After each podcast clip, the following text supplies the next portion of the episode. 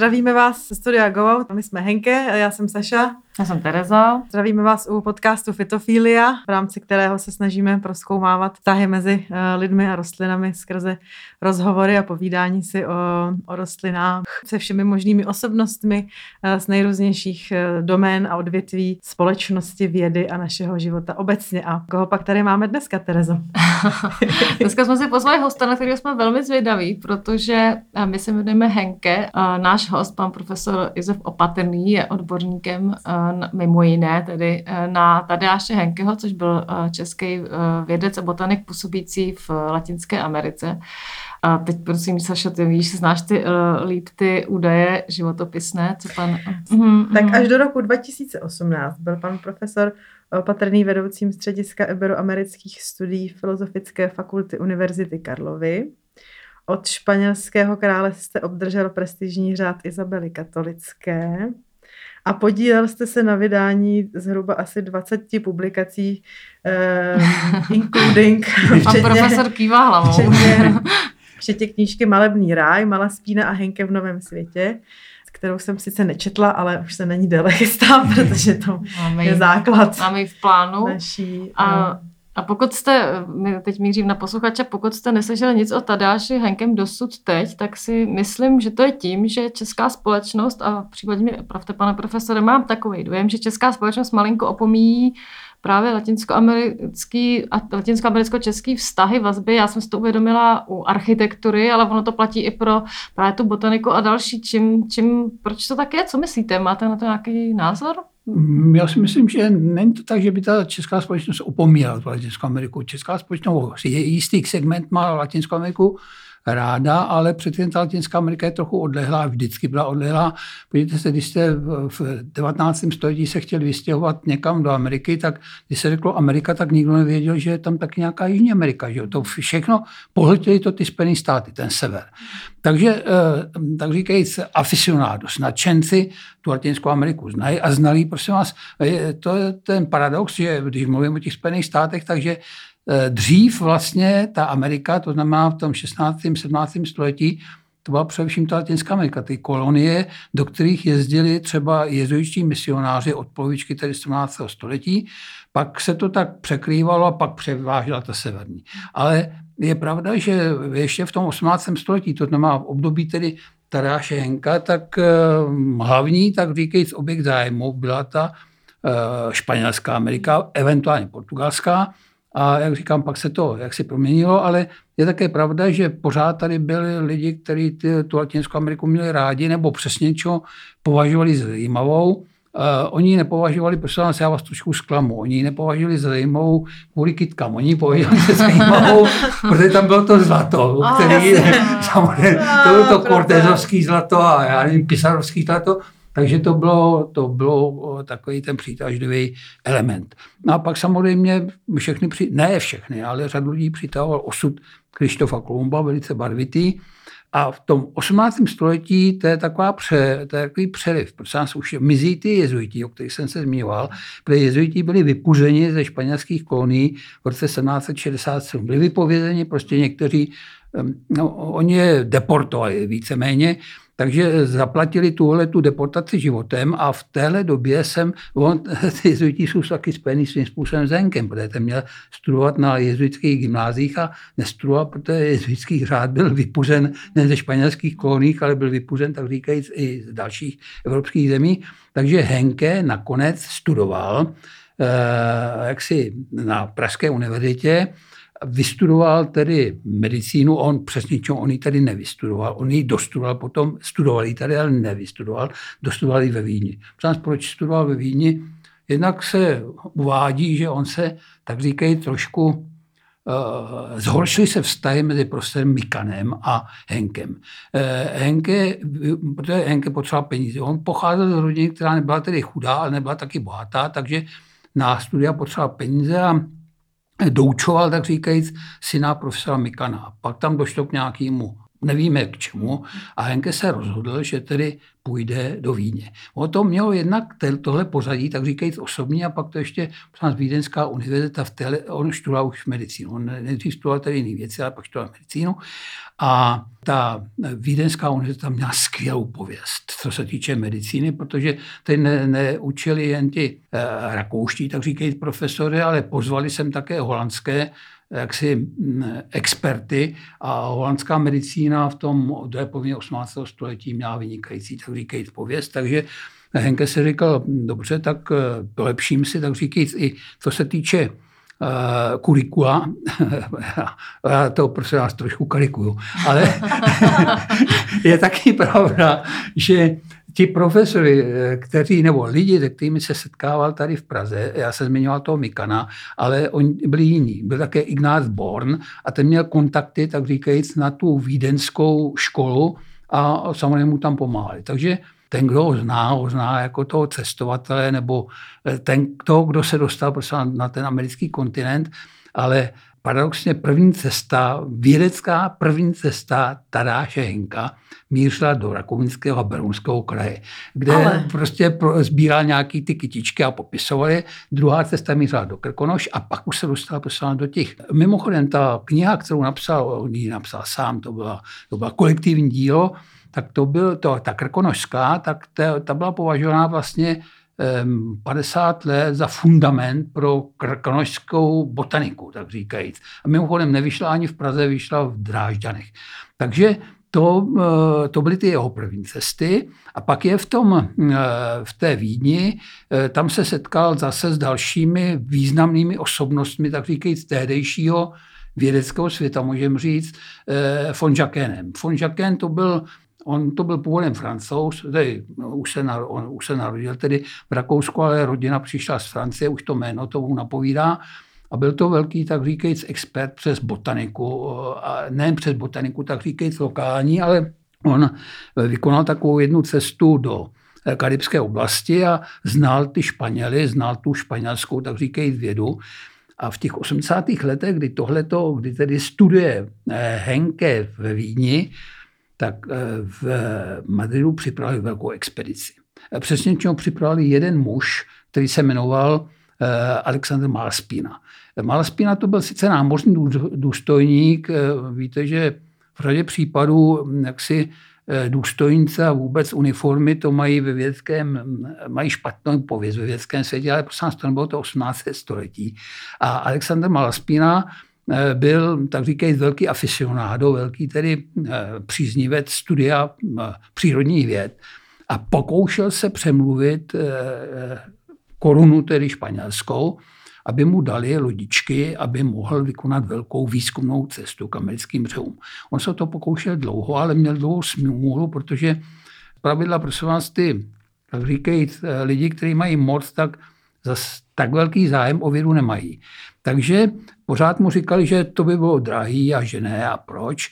Ale pak došlo k, já, k takovému jaksi zajímavému přírodnímu úkazu, eh, ta eh, madridská vláda potřebovala zmapovat vody kolem amerických břehů kvůli tomu, že se eh, blížila s, s otazníkem další válka. Takže a oni ty mapy jaksi neměli a mapy větru a všechno to, co ta admiralita potřebovala tak potom tomu Alexandrovi Malspinovi řekli, dobře, tak ty lodičky dostanete, tak do, a nejen, že dostal, oni mu je dokonce postavili. Dvě speciální, tak říkajíc, jak to nazvat, expediční lodi, Descubiertu a Trevidu. A Malaspína začal schánět nejen posádku, to nebyl problém, to mu patřila admiralita.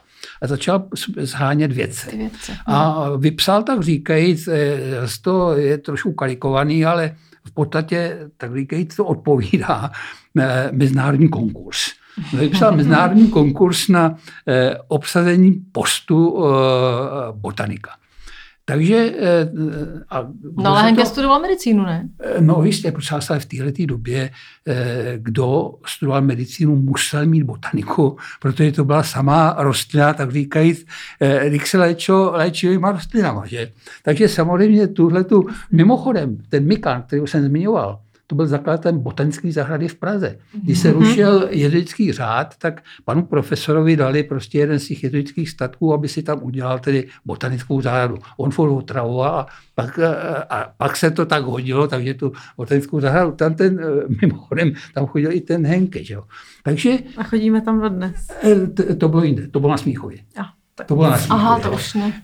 Hmm. Takže eh, tahle ta, jak si ten mezinárodní konkurs vypsán a ten von Jaken, kterou jsem zmiňoval, jak to byl ten profesor pana eh, Henkeho tenkrát, tedy Muc Henkeho, tak ten se znal s těmi Španěli. Takže doporučil Henka, a on, to dos, on ten konkurs vyhrál. Získal ten A pak už se možná nikdy nevrátil, nebo vrátil. No, to k tomu no, se dostane. K tomu se tomu dostane. Se dostane. To by bylo paradoxní, prosím vás, protože e, za Henke já jsem říkal, že on tolik těch peněz neměl. A mm, prosím vás, tyhle ty expedice, pak, když jste neměli štěstí, tak jste museli sáhnout hluboko do kapsy, protože eh, jste si museli přispívat přinejmenším na stravu.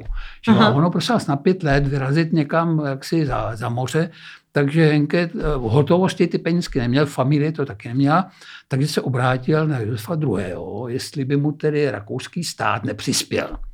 A protože tam zase měl, zase, tam byli zase ty kamarádi, ne, ne kamarádi, ty, ty bývalí učitelé, kteří měli blízko, tak říkajíc ke dvoru. E, Josef II. ze začátku on byl šetrný, takže řekl nic takového. A pak řekl, no, a co z toho bude mít Rakousko? Tak e, nebude z toho mít nic, protože je to španělská expedice. Jenomže ty kamarádi nebo ty učitelé pomohli tedy Henkovi, tak on nakonec dostal tedy ty peníze, které potřeboval. A teď přijde ta kuriozita. Protože Josef II. věděl, že je to španělská expedice a e, tak říkají, plody bude pojídat Španělsko, tak řekl, ale musíte se vrátit, nebo ty jeho úředníci, on s nimi mluvil samozřejmě Josef II. Musíte se vrátit, aby z toho Španělsko, tedy toho Rakousko taky něco mělo. Tak mu dali papír a kde slíbil, že tedy se vrátí, až to expedice skončí. Pak odjel do Madridu. V Madridu se trošku zdržel, zdržel se tam, e, protože proč se tam taky zdržel, protože se museli vyřídit papíry, tak říkajíc, už tehdy byly papíry, ne tolik jako dneska, ale byly. Mm-hmm. Takže tam mu dali, protože jel do španělských kolonií, které byly vlastně uzavřeny pro cizince, tak mu dali podepsat papír, že zůstane ve Španělsku, že se nevrátí do Rakouska. Během krátké doby, prostě vás, on podepsal dva papíry. Jeden se vrátí do Rakouska a druhý se nevrátí, do Rakouska. Aha. Takže prostě nás vyrazil potom do Kádiru, odkud ta výprava odjížděla. To, to říkám, tak to je zase taková licence hodně velká básnická. Část literatury tvrdí, že když přijel do Kádijského přístavu, tak viděl na obzoru dvě plachty eh, lodí, které odplouvaly a to byla Atravida Descubierta. A na to jsem se vždycky chtěla zeptat, jestli je pravda nebo ne. Eh, Tohle to je s velkým otazníkem. Eh, je pravda, že tahle ta eh, vize, tak říkejte, představa je založená na deníku, který psal poručík Viviana, tedy na té výpravě a on říkal, když ho je potom Henke dohonil, tak eh, psal v tom záznamu, dohonil nás tedy botanik Henke, kterému jsme ujeli o dvě hodiny. Jo, takže prosím nás z toho to vychází, ale jsou taky prameny, které říkají, že ne, nepřijel o dvě hodiny později, ale přijel o den později. Každopádně to bylo k steku. Prosím nás, to jsme na konci, tady v roce 89 kdy neexistuje žádný pravidelný lodní spojení. Ne, že by vám jedna loď ujela a vy jste si počkali na druhou. To jste museli, ať nějaká loď pojede. Takže ta příští loď jela eh, jaksi stejným směrem 18. Eh, srpna, tohle to bylo ten na konci července, poslední červencový den. Takže on na tuto to loď... štěstí, to bylo ještě. No, bylo to, bylo to štěstí. A prostě bylo to štěstí v neštěstí. Ta loď se jmenovala Nuestra Señora del Buen Viaje. No, no, naše paní dobré cesty. A když tahle loď dobré cesty přijela před Montevidejský přístav, tak on, ten Montevidejský přístav byl takový trošku nebezpečný, takže vždycky čekali ty kapitáni, nebo spíš ty kormidelníci, eh, se, se výjezdem na okamžik, eh, až bude světlo. A tenhle ten kapitán a kormidelník to znal dobře, tak se říká, přistanu za tmy a přistál a narazil a potopilo se to. Takže Henkemu se utopilo skoro všechno. On se neutopil, protože nás tam se v podstatě nedalo utopit, to, to zase nebylo jaksi bouřlivý morál, něco všechno, ale takže zachránil, uvádí se, protože taky je to básnická licence, ale ne moje, ale spíš těch eh, předchůdců, že zachránil jedině Liného, tedy ten slavný spis ano, ano. jeho, který si sebou bral, protože samozřejmě byly jako botanik výpravy a, nějaký svršky. Takže když tady zmáchaný vylez a vylovili, nikdo se neutopil, všechny vylovili, tak se píděl samozřejmě, kde je Malspinová výprava a oni mu řekli, já do Buenos Aires. Takže vyrazil do Buenos Aires a tam mu řekli, odjel a jel na Malvíny. Protože nás Malvíny, dneska Malvíny jsou známí jako stálý spo, předmět sporu mezi Británií a mezi Argentinou, ale těch 80. let, na začátku těch 90. let toho 18. století, tam chcípnul pes, tak říkajíc. Protože nás ty vůbec nebyly obydlený. Oni se pokusili kolonizovat, kolonizovat Malvíny, jednak Britové a jednak Francouzi v 60. letech, ale pak to vzdali a pak tam občas zakotvili jenom nějaký piráti. Takže prostě nás nic, nedalo se čekat, že by někdo jel na Malvíny. Eh, bylo jasný, že ta další zastávka potom bude až Chile takže on se vypravil do Chile. A teď už, teď už nebudu tak říkají otrvat s tím, co všechno, kde mu všude mu ujeli, tady mu neujeli. A můžeš si teda říct, to, proč teda tu loď zmeškal? Kvůli těm papírům? Kvůli těm papírům. Jo, no. proč no, čekal na papír, jo, čer, za to on no, jako nemohl. Za to nemohl. Bylo, všechno to bylo eh, dlouhý. Jasně. Ne tak dlouhý, jak by to bylo dneska dlouhý, protože dneska taková výprava, to by bylo pět nebo deset let předem, ale eh, prostě to takhle dopadlo. Jak se stane ale, že ujede hlavnímu botanikovi výpravy? Uh, no, prosím vás, eh, ujela, on tam to nebyli, uh, máte pravdu, byl to hlavní botanik, ale tam byli další experti, byl hmm. tam zoolog a byl tam geolog a, a ti tam všichni byli. No. Hmm. A on dostal v těch přístavech vždycky našel tedy Henke dopis od Malspiny, jedem tam a tam a dohoňte nás. Jo. jo, tak oni ne, že by ho odepsali, tak říkají jo. definitivně ze stavu živený. To ne. Oni předpokládají, že je dohoní a on je skutečně v Čile dohonil. A už po cestě, po, po těch pampách, tak sbíral nějaký ty kytičky a všechno možné rostlinky a, a byl nadšený samozřejmě. A potom od toho, od Chile, už je člen výpravy, inkorporován, tak říkajíc, jeli podle pacifického pobřeží prostě vás až až narazí na led, tak říkajíc. Takže mimochodem pořád sbíral, tak říkajíc, během této cesty a zapisoval. On byl opravdu mm, jaksi pořádný to, pořádný to vědec. A nejen, prosím vás, nejen sbíral, ale taky vylezli na nějaké sopky a já nevím, co všechno. Byl takový zvídavý přírodovědec.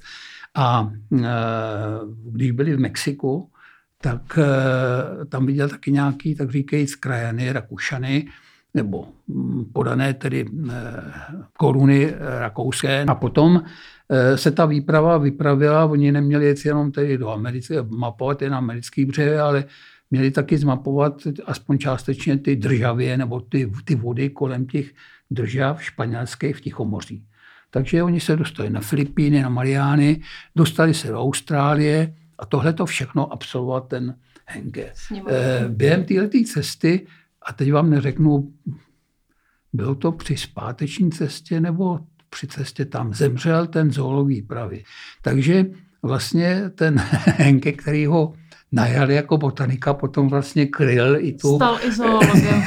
tu, a prosím vás, to byli renesanční lidi, opravdu. A když se podíváte, jak maloval Henke, ale oni samozřejmě nemohli fotografovat, tak museli malovat. Jo, takže to je naprosto pohádku, i když sebou měli oficiálního malíře, ta výprava samozřejmě jsou oficiální malíře. Eh, takže tohle to všechno, mm, jak říkám, platí a přijeli, vrátili se tedy zpátky, protože nedělali cestu kolem světa, vraceli se do americkém břehu, aby tam pokračovali v těch měřeních těch proudů a větrů.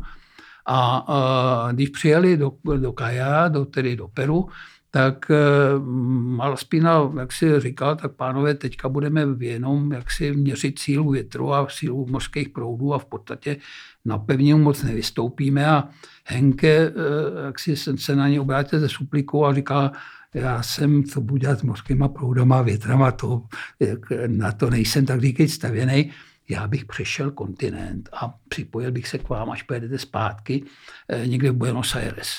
A eh, ten eh, Malaspina to byl vzácný člověk.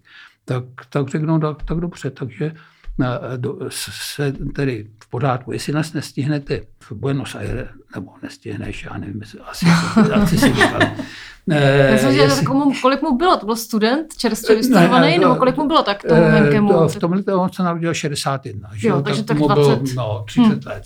V podstatě. Hmm.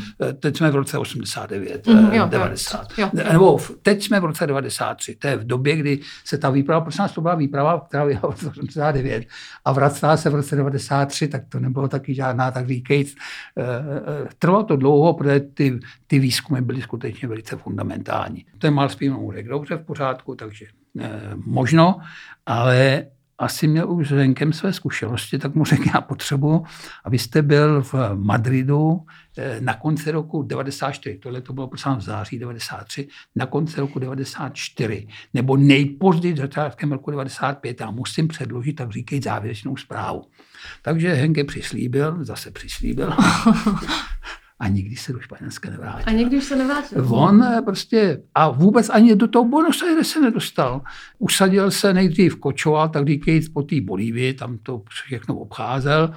A pak se tam usadil, eh, oženil se nebo se neoženil, to se do dneška neví. Neví měl měl hejno dětí tedy, ale uh-huh. nejsou matrice, tak asi hmm. nebyl ženatý. Hmm. A navíc neměl děti jen s tou svou jak to nazvat? No, to, jsou pří, to jsou přítelkyní, nebo, no, ze kterou žil tedy v té kočamabě, ale jsou taky další lidi, kteří se jmenují Henke a tak v takovém širokém okruhu a když pan doktor Rogozov, který se zajímal tedy o Henka, doufám, že se zajímá pořád ještě, tak se právě, právě v jeho stopách, tak mluvil s nějakýma těma jeho příbuznýma, tedy těma vnukama, pravnukama, a oni mu říkali, no, my máme spoustu příbuzných a nevíme, kolik jich máme. Je to tady takové rozprášený prostě v širokém okolí. Nám se tohle ozvala nějaká paní, která tvrdí, že je vlastně jeho jakoby praprapravučkou. No, žádný, žádná náhoda.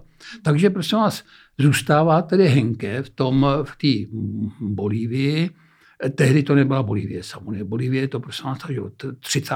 let 19. století, tehdy to bylo Alto Peru horní Peru, protože to bylo vejš než to obyčejný Peru. Byla to součást tedy to, ty španělské koloniální říše, ale bylo Alto Peru. A tady se živí, tak říkají, s dvěma způsoby. Jednak, protože on měl vystudovat tu medicínu, tak se tak živí jako lékař, ale taky jako badatel. On bádal, tak říkají, volně bádal v, tom, eh, v tomhletom regionu, procestoval, co se dalo.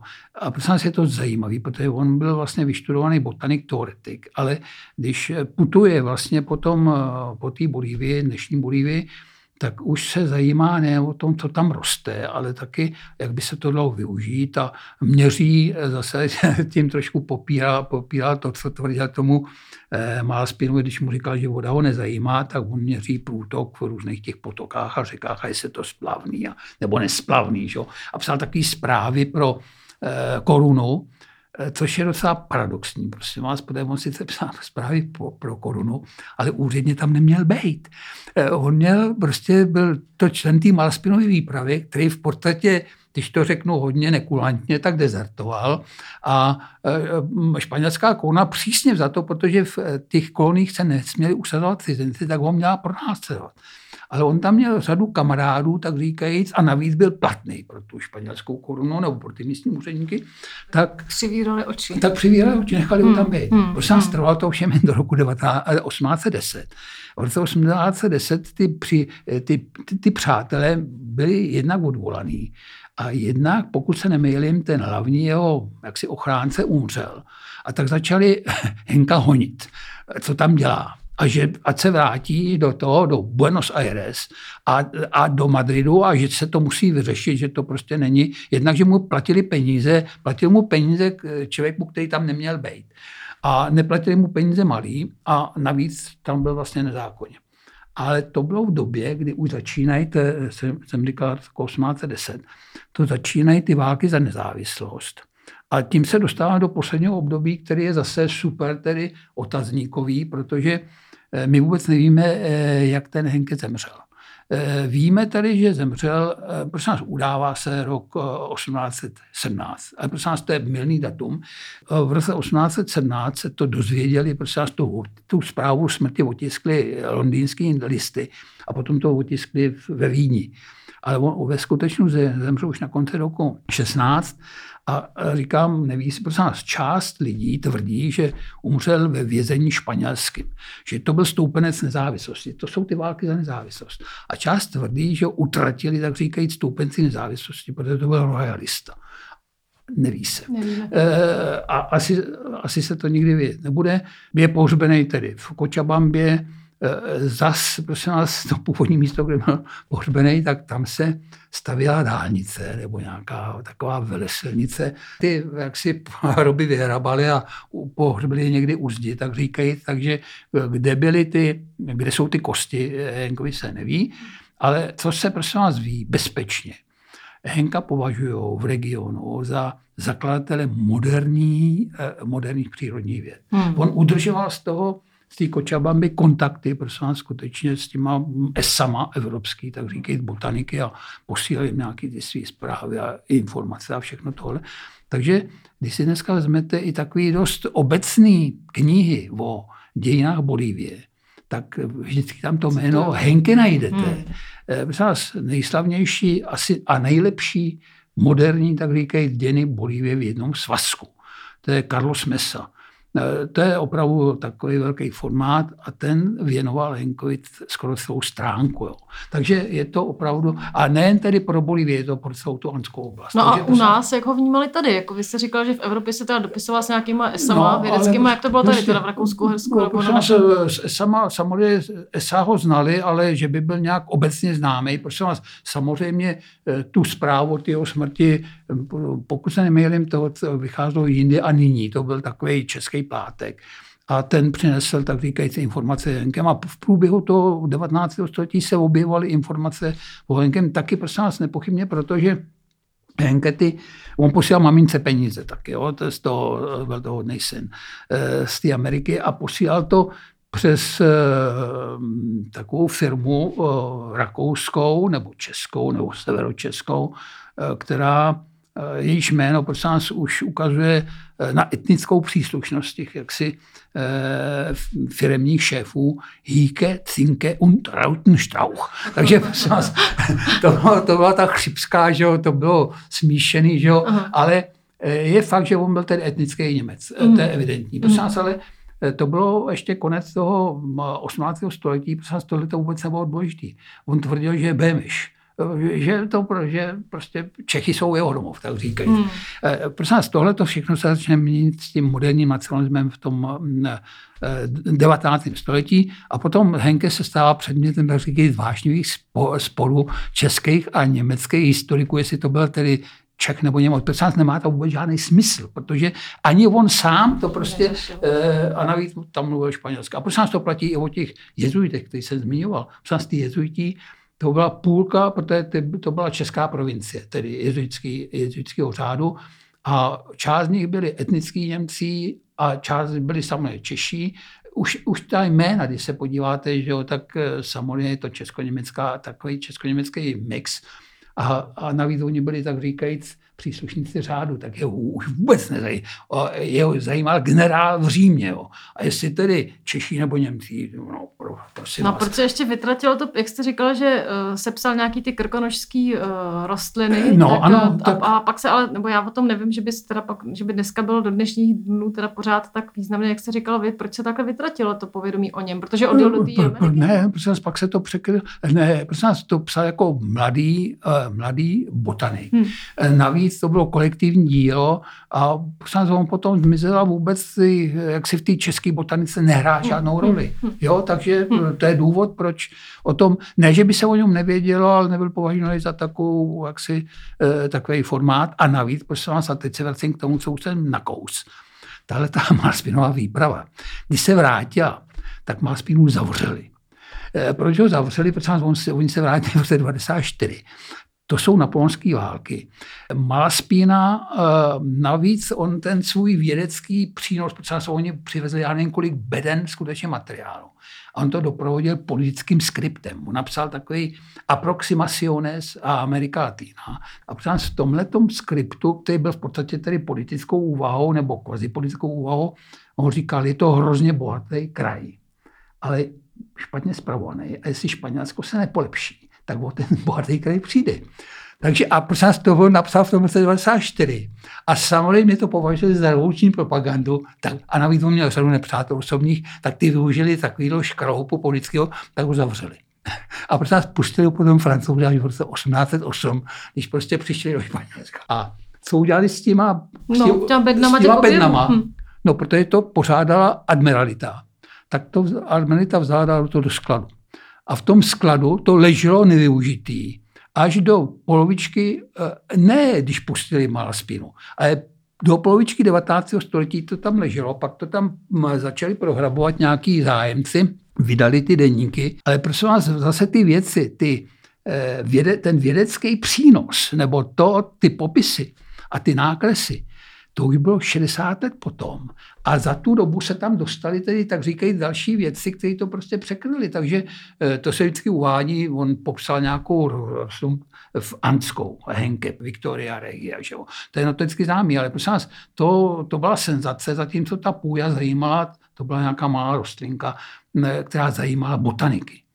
A s tou potom udělal díru do světa jeden italský tedy botanik, aniž by věděl o tom, že 50 let předtím, předtím tedy ten, eh, ten Henke to popsal, hmm. namaloval, všechno to bylo prosím v tom magazínu eh, ty admirality.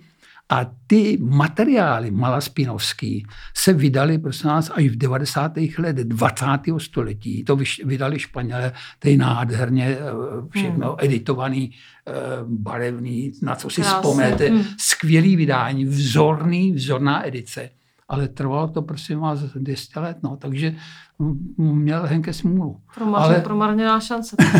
je, je pravda na druhé straně, že on určitě, tak říkajíce, jak si v té Kočabambě špatně neměl. Hmm. On tam, já jsem říkal, že se živil jako lékař, že se živil, tak říkají, dostával ty prachy od té španělské koruny, ale jako Čech správný, no, byl muzikant, takže on si nechal poslat eh, klavír z Víně.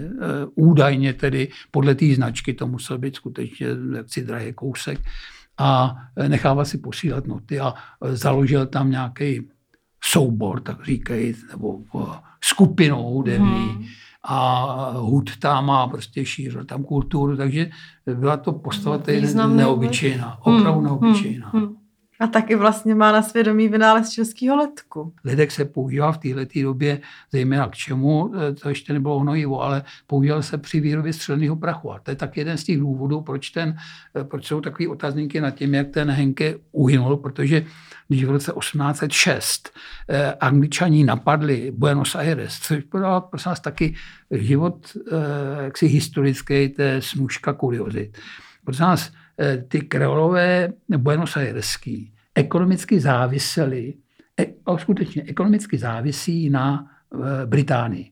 E, ty kůže, které vyvážely, to, to byly ty divoký stár, které pobíhaly po těch pampách, tak Španělsko proto nemělo využití, ale v Británii už je průmyslová revoluce, která je nesená parním strojem. A ta síla z toho parního stroje na ty pracovní stroje, to se přenášelo řemenama. A řemen ten vám nevíte věčně, to hmm. pořád praskou, pořád tam musíte mít. tak ty angličani tohle to všechno odebírají. Jo? To byly miliony kůží, které oni kupovali. A pak přichází ten rok, kdy oni zaútočili na Buenos Aires a ty królové, kteří jim to prodávali, je odrazili. To sice utekli španělský vojáci a španělský místoká utek. A ty krále tam dostali a ty angličany vyhnali. A v této době, protože se bojovalo, že tak bylo potřeby střelného prachu a to zase prosím nás není to dokázaný, ale jedna, jedna z takových, uh, takových oblíbených špílců, co se týče toho Henka, že vyrábět skutečně ten střelný prach pro ty kreolský, tak říkají milice, kteří se na tomhle tom podíleli. Mm-hmm. No. A co vy, co vy považujete uh, na tom Henkem tak za takový, co vás osobně na něm um, jako zajímá, nebo vy jste napsal knihu, tak... Co, uh, prosím vás, to spunktovali, tak říkajíc, moji španělští kamarádi, kteří prostě psali o tom, nebo řekli, že ten Henke musí být po, nahlížen no, no, novýma očima. A požádali mě, abych napsal takový kus tak říkají, který se týkal těch univerzit nebo té pražské univerzity, na kterou chodil uh, jaksi Henke. Jo. Takže já jsem se k tomu dostal tak, že mě zajímá obecně nejen ten Henke, ale ty vztahy mezi českými zeměmi, mluvím spálně o českých, nebo české společnosti a, a Amerikou. Už od toho prosím 16. století v podstatě až do dneška. Tak... Navštívil jste někdy potom taky ten dům Tadáše Henkeho v Kočabambě? Ten dům je zbouraný. E, a prosím nás není zbouraný jaksi nějak zvlášť dlouho. E, byl zabouraný na začátku tohoto tisíciletí. On tam stojí ještě jeden dům, o kterém se říká, že tak říkajíc ho používal tedy Henke, ale v každém případě prosím tam, kde měl tu ordinaci, nebo jak to nazvat. A on prosím nebyl jen ten lékař, nebo byl, byl lékař, ale měl taky lékárnu, že samozřejmě každý lékař tak dodával léčiva pro ty své pacienty, tak tam měl lékárnu, měl tam ordinaci a to, to není. To už prostě zmizelo a je tam dneska nějaký autoservis nebo co to tam je. Každý uh, větší město v Americe, v Latinské Americe a hlavně samozřejmě Kočabamba má Avenidu Tadea Henkeho. Ano, to má Avenidu Tadea Henkeho, tam se pamatuju taky, protože tam má spoustu těch potomků, ať legálních nebo nelegálních. A když tam byl pan doktor Rogozov, který se zajímal zase, Henke byl skutečně renesanční osobnost, i když byl na konci, na začátku té 19. století. Takže údajně, prostě ale vypadá to, že to skutečně odpovídá, byl první, kdo očkoval proti neštovicím eh, v, té v této části Ameriky. Takže prosím to je 1806. Eh, eh, prosím nás, neštovice v této době to byl příšerný průšvih. Eh, no, on se uvádí v literatuře, stále ještě uvádí, i když je to s otazníkem, že neštovice vyhubili indiány. Protože teď se zdůrazňuje, že to asi nebyly neštovice, že to byl asi týfus. Ale každopádně byla, byla to nemoc, kterou tam přivezli Evropani a během 50 let ty indiáni zmizeli. Protože nás není pravda, skutečně není pravda, že Španělé indiány vybili. Je to naprostý nesmysl. Protože nás Španělé nechtěli indiány vybíjet. Španělé indiány potřebovali. Oni potřebovali někoho, kdo bude dělat. Španělé, když jezdili, protože nás ty konkistadoři, ale i ty obyčejní Španělé, když jezdili do Ameriky, tak se, to, to jsou zachovali, tak říkají svědectví dokonce písemný. E, nejel jsem do Ameriky kvůli tomu, abych tam někde držel na poli. Já jsem tam měl zbohatnout. A kdo držel na těch polích a v těch dolech, to byli indiáni samozřejmě. Prosím nebyli to jako otroci. To bylo mhm. zakázané zotročovat indiány, protože to byly podaný španělský koně. To nešlo. Kdo, koho mohli zotročovat, a se to taky občas užívalo, jednak ty, kteří se odmítli podřídit, a, a nebo ty, kteří odmítli se nechat evangelizovat. Čo? To byli ty špatný, tak říkej, to byl pro nás neexistovalo, že by měl, byl někdo ve španělské říši, kdo by nebyl křesťan. To nešlo. Hmm. Je fakt, že prosím ty křesťany indiánský, oni byli takový hodně zvláštní. Některý, a, e, a ty Španělé to věděli, ale prosím vás taky věděli, že když je budou pronásledovat za to, že jsou špatní křesťaní, že prostě ty nebude mít kdo dělat. Takže například na indiány neměla žádnou, neměla žádnou moc inkvizice. Protože pak, když by byla inkvizice vyšetřovala, prosím vás, tak říkají věrouku indiánů, tak všechny musí upálit. Eh, ty, ne všechny, ale ty, kteří vyšetřovali. Tak se to udělalo šalmounsky, protože všechno se dá zařídit. Takže se zřídila tak, takzvaná biskupská inkvizice, která byla mírnější. Jo, takže takhle se... indiáni prošli, prostě. indiáni prošli. A to je docela zajímavý, protože už se to netýkalo mesticů. Mestic už padá po tu přísnou inkvizici a to je v podstatě jediný případ, aspoň pokud o to vím, se tu uvádí, ty mestici, kteří se dostali prosím nás do hledáčku inkvizice, tvrdili, že oni nejsou mestici, oni jsou indiáni. Neštovice a tak to je takový téma teď vděčný, že jo, protože pandemie a Latinská Amerika i v době no. Henkeho, ale i před a po to.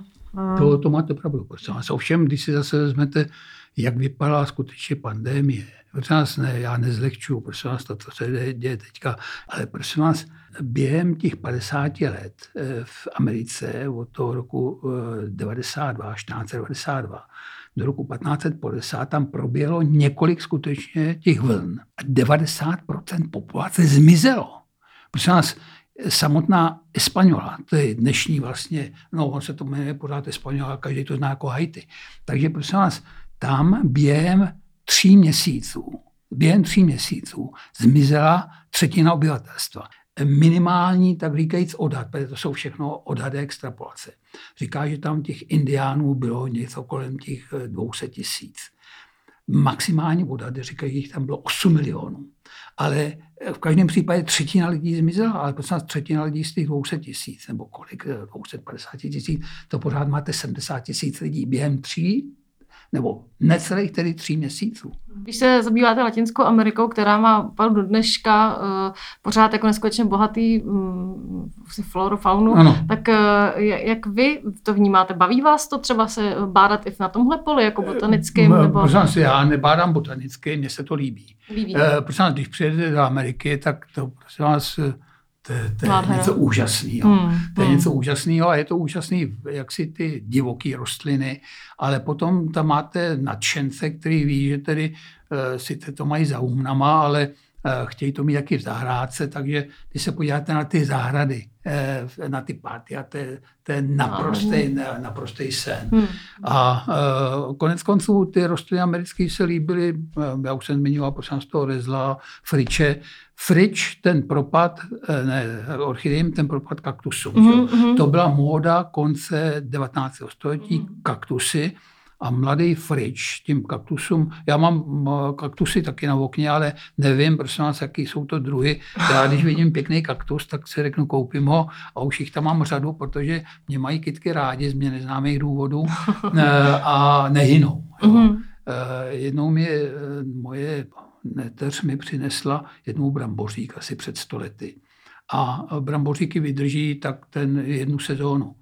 A přišla za rok a přinesla další brambořík a jsem říkal, jako tady mám, říká, vy tady máte ještě ten loňský, to není možné. A já jsem tam měl deset let. Fakt, deset, a každý rok vykvet, už byl si takový chudinka, pak mi ho zahubila kolegyně, která mu chtěla pomoct, protože on byl takový trošku měl nějaký jaký uschlý lupena, ty lupena utrala, oni uschlí ty ostatní ne, neuschlí, že jo? takže to nakonec, tím nakonec ten brambořík skončil. Jak říkám, mě mají kytky rádi, mě neznámých důvodů. Asi víš, že mám rád. No. Je fakt, že já mám tady nejradši lesní zvonky. Lesní zvonky, Les, to jste propsal vlastně lesní Český zvonky. lesní zvonky. Ne, op, ty, samozřejmě i ruční jsou pěkný, ale lesní, to je naprostý sen. A máte nějakou rostlinu oblíbenou, kterou třeba vydáte tady v interiérech, já nevím, někde, v, a kterou víte, že pochází z Latinské Ameriky? To ne, ne. mě zajímá, odkud jsou, mě zajímají, jsou hezky. Jsou hezky. Takže prosím vás, já vím, že to zvrhlo, že bych se měl zajímat, to je, ale... to zajímá nás, tak proto se ptáme. jo, tak se omlouvám. Mě třeba zajímá, co si asi říkali, když se tam potkali potom to, v tom Chile. Jako, ahoj, no byli rádi, jsem tady. byli rádi, ten, eh, no, takže samozřejmě velký nadšení. A oni se, prosím, oni se potkali v Santiago, nepotkali jo. se v přístavu, protože ona z toho, z toho přístavu, ta, prosím, to zase ta loď byla, nebo ty lodi byly na lodi, na, na moři už měsíce. Takže byli takový trošku poznamenaný časem. Takže museli sám v tom českém přístavu ve Valparaisu eh, projít nějakou revizí.